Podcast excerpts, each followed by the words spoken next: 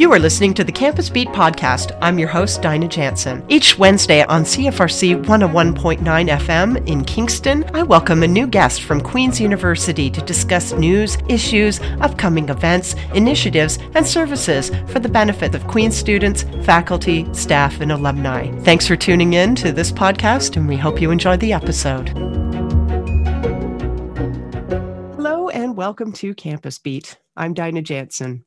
Queen's University, like many universities, has a chancellor, the ceremonial head and highest officer of the institution. And we saw in recent news after a search that began in autumn 2020, Queen's University has selected our next chancellor, the Honorable Murray Sinclair, who will succeed the 14th chancellor, Jim Leach, who has held this office since 2014. Traditionally, chancellors selected to fill this position show a deep interest in the welfare of their university and represent its values chancellors have a national presence, have been able to represent Queen's University's interests anywhere in the world, and have acted as important points of contact with major donors and as goodwill ambassadors across a spectrum of activities. And the Chancellor also participates in a variety of university ceremonies as well as student and alumni events, notably the traditional hearty handshake students all receive at the time of their laureation at convocation. And with us today to talk about his many roles and many happy memories of his time as our 14th Chancellor is Jim Leach. Welcome back to CFRC, Jim. Thank you, Dinah. It's such a pleasure to have you in the virtual studio once again. Uh, big news from the university in the last week that a successor has been selected. And I'm guessing there's a huge sense of elation amongst the university's leadership right now about this announcement. What are your thoughts? Well, I'm very excited about it. In fact, couldn't be more excited. Um, uh, I said to University Council at the time that um, uh, they were taking a vote for the 15th Chancellor that, you know, when I sit in the boardroom in Richardson Hall and see the 13 portraits of my 13 predecessors on the wall, I'm, I'm in awe. I mean, they're incredible individuals governor generals, uh, premiers, business uh, leaders, etc. And um, and it's it's pretty humbling to be in that crowd. But now I know with the appointment of Justice Sinclair that looking forward to the next 14, they're going to be just as inspiring. All right. So the search for our new chancellor uh, began last fall uh, to your recollection, having been through the process yourself, how are these searches conducted, Jim? How how does the search committee execute a search, and and what criteria are folks looking for in a new chancellor?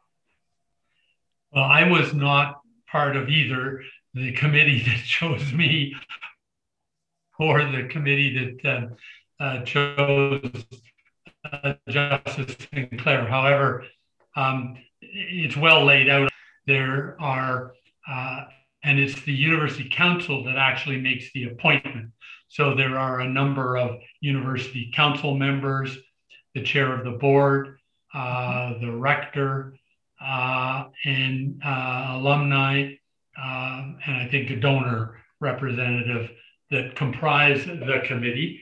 And um, uh, what what they do is they publicize the fact that the committee is, has been constituted and ask for people to submit suggestions, names, nominations, whatever.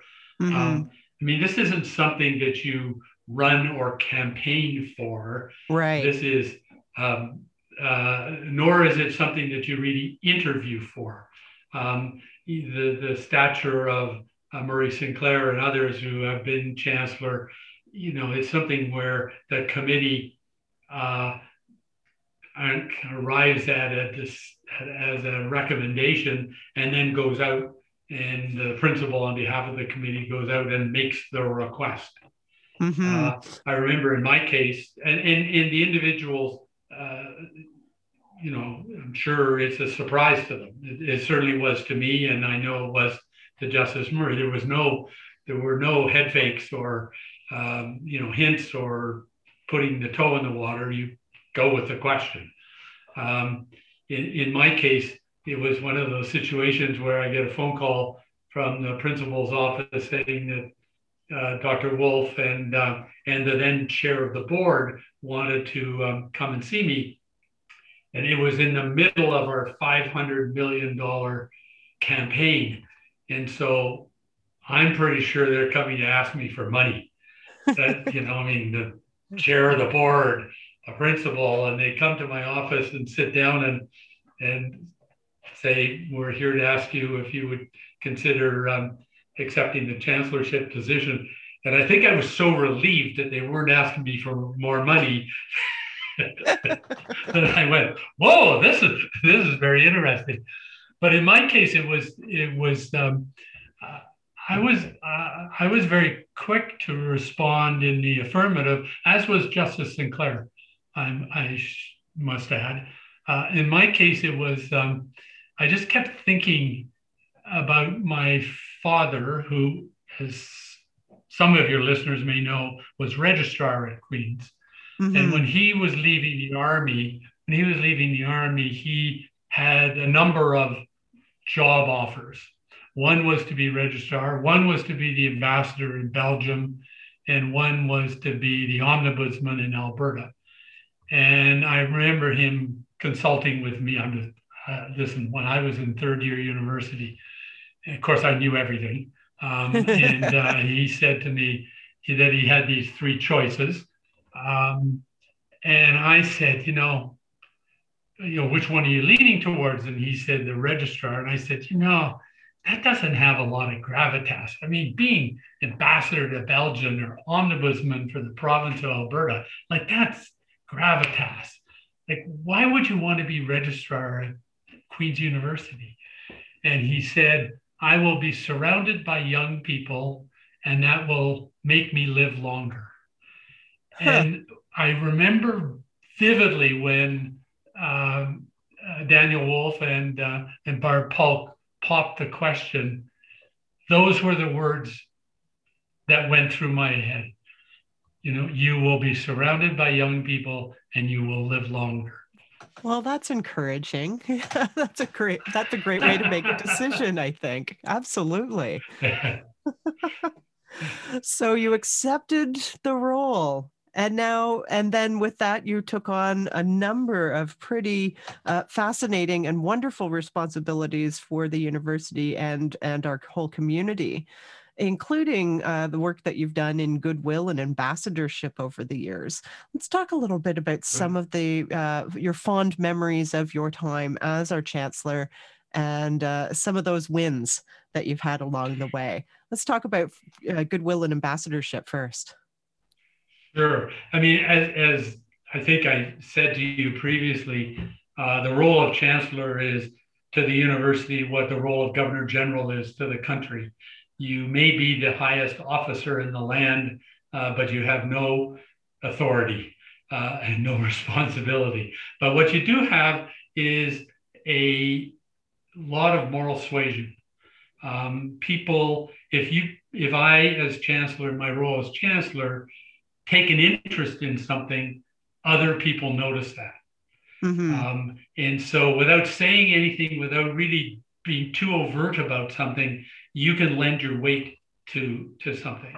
Um, what I've enjoyed, as you say, the ambassador role. I've been to, I think, all of the Canadian uh, branches, alumni branches, spoken to them. Um, you know, met alumni, many of whom I knew before, so I was catching up on old acquaintances, mm-hmm. Um, uh, etc. But it was also uh, being able to go out and and and uh, give the branches a kind of a firsthand uh, debrief as to what's going on because I have the privilege of you know being on the board uh, and being close to the principal. I can take forward the message that said you know university is this is a very serious priority for them or that and can can carry on a discussion uh, that way and it's it's that's been very enjoyable. So I've been to Hong Kong, I've been to Vancouver, you know, Calgary, uh, the Okanagan, uh, then you know all through Ontario and Montreal. So, when you are on campus, one thing that I've always found quite fascinating, I know when you're on campus because I can see your standard fly. Tell us about the heraldry that goes atop Grant Hall. What is it? What is the heraldry and what is its significance? It's well, really neat that you have your own flag. yeah, no. Well, then my grandson thinks that's the coolest thing of all. Um, the yes, there is a uh, Queens has a a flag that's called the Chancellor Standard. Um, and I believe we're the only university in North America that has a standard specific to the Chancellor. Mm-hmm. And it is flown from the top of Grant Hall if I am on campus. Um, and so it's uh, it is the envy of every other chancellor in Canada uh, because they don't have that um, and it's uh, it is it is fairly cool. I, it may be an early warning system for the principal that he can look out his window and say, "Oh my gosh, the chancellor's on on uh, on campus." So maybe his he may have instituted it as an early warning system. so uh, going back to convocation what so you're uh, regularly or we're regularly on campus of course for a couple of weeks at a time during convocation. Do you have some particularly fun memories maybe uh, of um, an interaction you had with some students as they're convocating or maybe some interactions you've had with individuals getting honorary degrees? What are your, some of your favorite memories of your time at our convocations well, the honorary degrees are always very, very special. And in fact, one of the joys is that I host either a lunch or a dinner uh, for each um, uh, honorary degree recipient. And they're usually quite intimate affairs. It'd be maybe 15, 20 of us. Uh, you know, the dean of the faculty that is sponsoring the uh, uh, honorary degree, um, some students, uh, from that discipline, etc. And it's very casual, it's very low key, and you really get to to have a, a true conversation uh, with the individual. So those are always special, but uh, not overshadowed by the fact that I remind myself every time I go on that stage that this may be my 21st convocation this year, but for 95% of the graduates, it's their first and only one in their lifetime. And so yeah. every one of them is special. Uh, I say as I as I go up the stairs at the side of the stage at Grant Hall, there's a like a two seconds where I am not visible to the crowd and I do a fist pump to myself and say, This is showtime, and come out onto that stage with energy uh, because it's really important uh, to every one of those graduates and to their family, many of whom it's the first time that somebody in their family has graduated from university. So these are cherishable moments. And uh, and I really, you know, I, I can get quite emotional about it because it is, it's really mm-hmm. cool to see people come across the stage. Now, some people are nervous as heck. Some people are, uh, uh, you know, sauntering across because they're used to, to being uh, on stage or whatever. But everybody is different. Um, I have had a, uh, a practice of endeavoring to memorize the first names of people when they're announced. So you know the you know the process. Individual comes up on stage, they hand their card with their name on to the caller.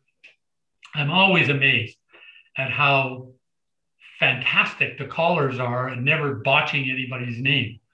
And um, usually they're people from the callers or from the drama department. So that I kind of understand they're they're good at that stuff.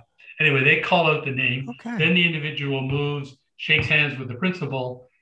Oh no, sorry, moves over, gets hooded, then moves, shakes hands with the principal, then shakes hands with me. So at, at any given time, there are at least three people in that train, uh, in that process. And um, I hear when the caller calls out the person's name. And uh, I try to memorize that first name so that when you get to me after being hooded and after the principal, I can say, Congratulations, Dinah. And um, it's, I, I got pretty good near the end, you know. I would say I was running at about 85%, um, being able to do the names. Now, we change to a system sometimes when there's double hooding. So two people are announced at the same time. And that cut my averages down. I'd say I'm down to about 60%. Uh, but what, what, what is, what's lots of fun is I will, the individual comes over, I shake hands, congratulations, Dinah. And I always say, are your friends or family here today? And they'll usually, they're, they're kind of stunned that I, am talking and they'll say, yes. And I'll say, where? Because what I want to do is swivel the two of us to turn towards where their parents or loved ones are so they can take that picture. And um, the amount of times I have people say, they're over there. And I go, where's over there? There's a big crowd out there. and the, the next answer sometimes is, they're the one with the camera. and I go, yeah, there's about 600 cameras out there. anyway, usually I could get them to kind of point us in the right direction or or one of the parents will stand up and yell and say i'm over here i'm over here and we turn look at each other and i count to three and you know if the picture isn't ta- it hasn't been taken at the count of three that's too bad. And we go on to the next one.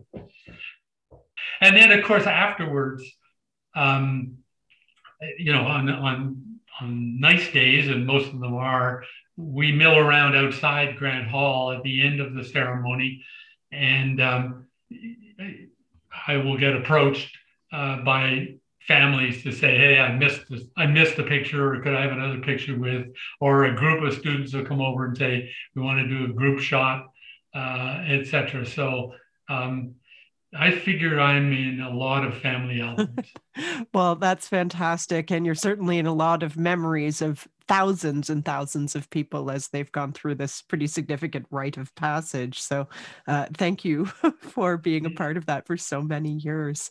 And so, every day is such a I think day. I think I saw that. I that's right. I think I saw somebody wrote in one of the articles that there's around forty five thousand students that I've shaken hands. Wow, that's a lot of handshakes. Something like that. It was either 40 or 45. Goodness. Anyway. Yeah. So I have to ask, uh, I want to recall uh, a little quip that I remember from uh, your uh, appearance at the roast of Daniel Woolf prior to uh, finishing his term as principal a couple of years ago. And you had a little bit of a story there about Daniel Woolf's so called hat trick something to do with the hats that you wear at convocation. Can you can you give us the scoop? Well, I remember back at my convocation, and for many years, um, the, the the ceremony was a little different. But the chancellor always wore this cat hat, which was very distinctive, as did the principal, um, etc. And back in the olden days, uh, quotes around olden, um, you would come forward, your name would be called, and you'd actually kneel, you'd genuflex in front of the chancellor, and the chancellor would whack you on the shoulder with his with his cap and say, you know, rise, bachelor of science or whatever. Um, well, um, after some considerable reflection in the 1970s, uh, it really thought that you know, genuflexing was not really a smart thing to do. It wasn't really appropriate for the times, etc. So they did away with the genuflexing and the whacking of the person on the shoulder with the hat. So the hat, to some degree, became superfluous. Uh, certainly in the minds of, uh, of Daniel Woolf, um, he, he, he then thought, well, we don't need this hat because we're not tapping anyone on the shoulder. Um, and when I became chancellor, I remember the f- first uh, convocation. I said, "Well, but where's my hat?" And everybody sort of looked dumbfounded. And I said, well, I, you know, I, I really think we should have hats. And as I said, you know, people do pay attention when the chancellor does take an interest in something. And all of a sudden, for the next convocation, there were hats, and uh, and so we had a so Daniel never really was never really accepted it, shall we say? It was always under duress, and uh, and he he invariably we would be lined up to go into Grant Hall, and I'd look over and I'd say, Daniel, you don't have your hat on, and he'd oh, I left it up in the green room, but we would have someone who would fetch it for him, and begrudgingly he'd wear it up on on stage. And in one year, about the third year I was there, I came in to get dressed, and my hat was gone. It wasn't there. and and Daniel is professing that he knew nothing about it, um, and I have no prima facie evidence uh, that, in fact, he did. Uh, he was involved in the um, uh, abduction of my hat. Uh, but he said, since you're not wearing a hat for this ceremony, I'm not wearing a hat. And uh, and poor Tony uh, Easter, who is the choreographer of all convocations, um, however, arranged to have a new hat shipped from Toronto, uh, bus express, and we had it for the next morning, much to Daniel's dismay. Okay, so there's a caper that needs to be exactly. solved. With the case of the missing cat. Right. oh, what a wonderful story. Thank you for sharing. Uh, this sounds like a, a joyful, um, joyful bit of play that you've had uh, with with the past principal, uh, Daniel Woolf, and of course you've had some uh, joyous occasions with students and faculty members uh, he, since uh, in the last couple of years too. However. Um, I guess things have changed a little bit for in terms of convocation because of the pandemic. Uh, how have things changed for you in terms of the experience of convocation uh, as it has evolved and adapted due to the coronavirus? Yes, the damn coronavirus. Um, so uh, the first convocations that were affected, of course, were the ones in spring of, of 2020. And so we yeah. we did not have spring 2020 convocations. We had a graduation ceremony, and so we uh, taped uh, messages from myself, uh, from the principal, from the rector, and then each faculty had their own dean do it, and there were kind of uh, uh, well major online um, gatherings by each faculty uh, faculty by faculty, and they so after the kind of uh, the the uh, speeches or presentations by myself, the uh, principal and the rector, they then went into their own faculty meetings and had, you know, toasted each other and stuff like that. But it was not a convocation. Mm-hmm. Students instead received their diploma, and uh, if they were engineers, their iron ring um, and their alumni pin uh, through the mail. Um, they were fully graduated. They could say they're a graduate of Queen's, but it was not a convocation ceremony. And they were promised um, that as soon as public health would allow us, we would reconvene a proper in person convocation. And that was largely at the, well, entirely at the request of the students. Um, the university administration mm-hmm. surveyed the graduates of 2020 who unequivocally and very loudly said, We don't want an online convocation. We want an in person one when we can do it. Um, last fall, uh, by contrast, we did run a online convocation, uh, and it actually went off. It, it went off very well. There are fewer students, of course. It went off very well, and we had an honorary degree that we presented virtually uh, to uh, Dr. Uh, Mitchell, and um, and so it was it, it, was pretty good. As we come to 2021, we've the administration has made the same decision as 2022. We cannot do an in-person convocation. We're going to do a ceremony, a graduation ceremony. Uh, I was filmed last week actually for that um, actual presentation, etc. Uh, and that when public mm-hmm. health would um, allow, uh, we would have an in-person convocation. So one of the interesting things here is that we now have a backlog of convocations, 2022 and 2021, um, that have people have been promised and will be held in person. Um, so plans are in the works now for to schedule those. Um, and it's going to be as soon as public health will permit. Um, the fact of the matter, though, that means there's a backlog of 30 plus convocations.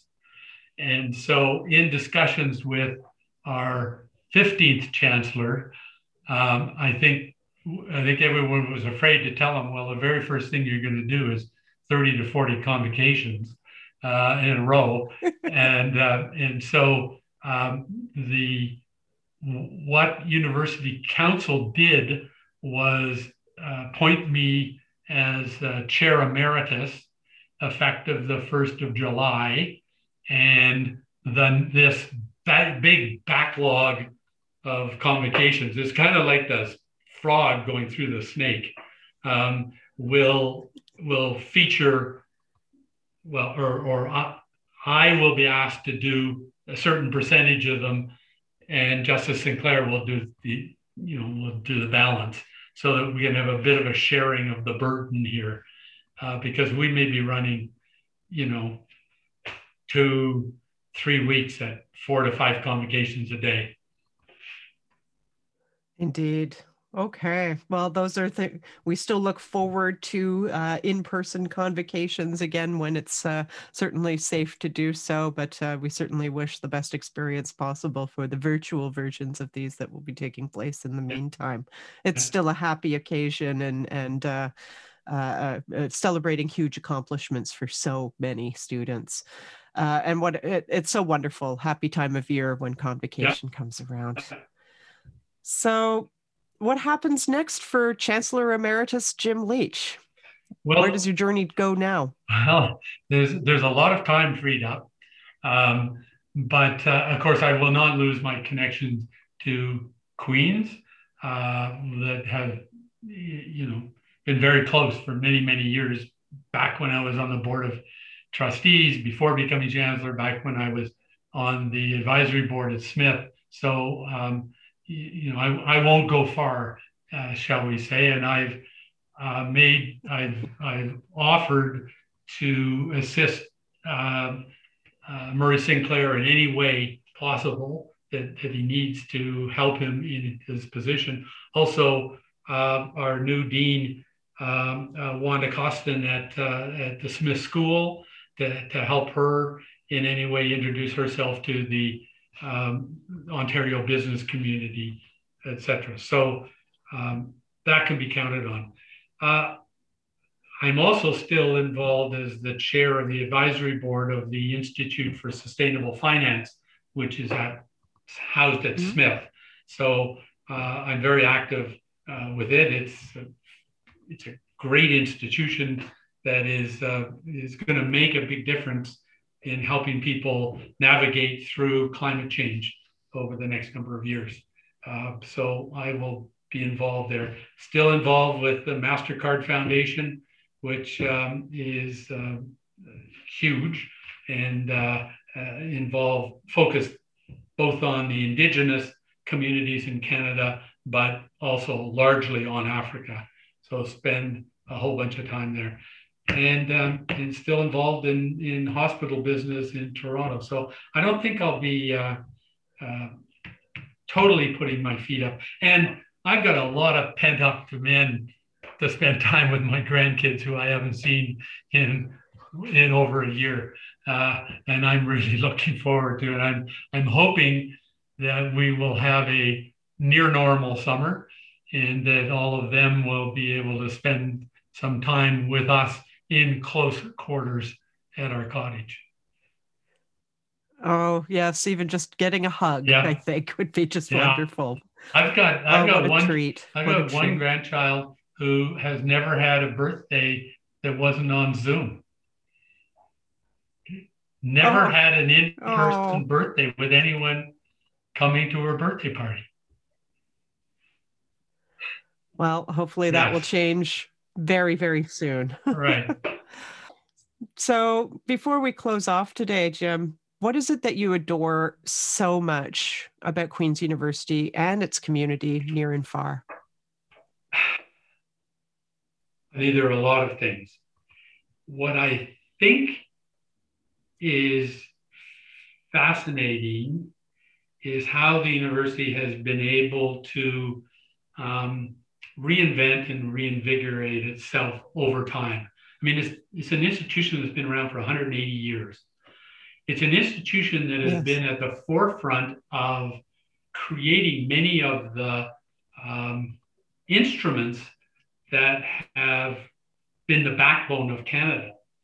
Uh, you know, it has su- probably supplied more senior public public servants, both in uh, the province of Ontario and in Canada, um, who have been at the forefront of policies and, and, and et cetera.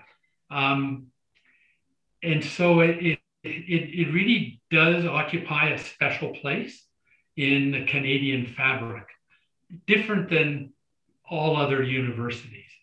Uh, incidentally, I think that's one of the things, well, I happen to know it's one of the things that really attracted Justice Sinclair to become involved with Queens was its unique position. I am really excited about the new strategic framework that has been put together mm-hmm. by um, Principal Deane. Um, it is succinct, it is punchy, it answers the question why are we here? What are we supposed to be doing? Which all boils down to making a difference in the world, you know, addressing the tough questions in the world and coming up with an answer. And that's why, you know, coupling that new strategic framework with the uh, uh, Times Higher Education impact uh, rankings of number one in Canada and five in the mm-hmm. world, it's a perfect meshing of the two things together. And it gives us a real foundation. And the Queen's community, the rankings on that study, um, you know, it should make everybody involved with Queen's you know, grow about an inch and a quarter and, and stand up and be really proud of, of how we stand in the world on impact. And, and it's on a micro basis, it's impact on the individual students, and it's on a much, and it's on a community basis, and it's on a worldwide basis. And so that's what, that's what turns me on about the university. Thank you so much for sharing. Now, before we close today, too, have you any uh, well wishes for students on campus that are graduating or continuing their studies or coming to campus in later this year? What messages have you for students? Well, of course, of course, of course, I wish them all the best. It's been tough. I mean, to, to have the last year and a half of your studies for graduates, the last year and a half of your studies so abnormal um, where you haven't had the social events, uh, you haven't had the athletic events, you know, so much of which is the fabric of Queens um, is very difficult. I take my hat off to you. It's been tough. I've followed the, um, uh, the I want to say struggles, maybe it's too strong of the rector and what he's gone through this year. And I, my heart goes out to everybody because it is not easy. It's not, it's not, uh, it's not normal, shall we say. Um, but I really take my hat off to the resilience of people who, by and large, have have excelled during this time. I take my hat off to the public health people uh, around the university and the, the university's response to COVID uh, and in keeping everybody safe has been has been pretty amazing. Um, So let's hope we get back to more normal. Let's hope we're out there cheering for the Gaels on the football field and the basketball courts. Let's hope we have the you know the engineering uh, prom and uh, and social events and people can meet in the pub and do all the things we all want to do, uh, starting with for the class that's coming in in September. Indeed. Well, thank you so much. Anything else to add before we close today, Jim? No, but except to say that it's uh, this has been great, and uh, best of luck to CFRC. Thank you very much. Folks, we have been talking with Jim Leech, the 14th Chancellor of Queen's University, about his time and his tenure as our Chancellor. And very best wishes to you moving forward, Jim. Thank you so much for joining us. Righto. Thank you. Bye bye.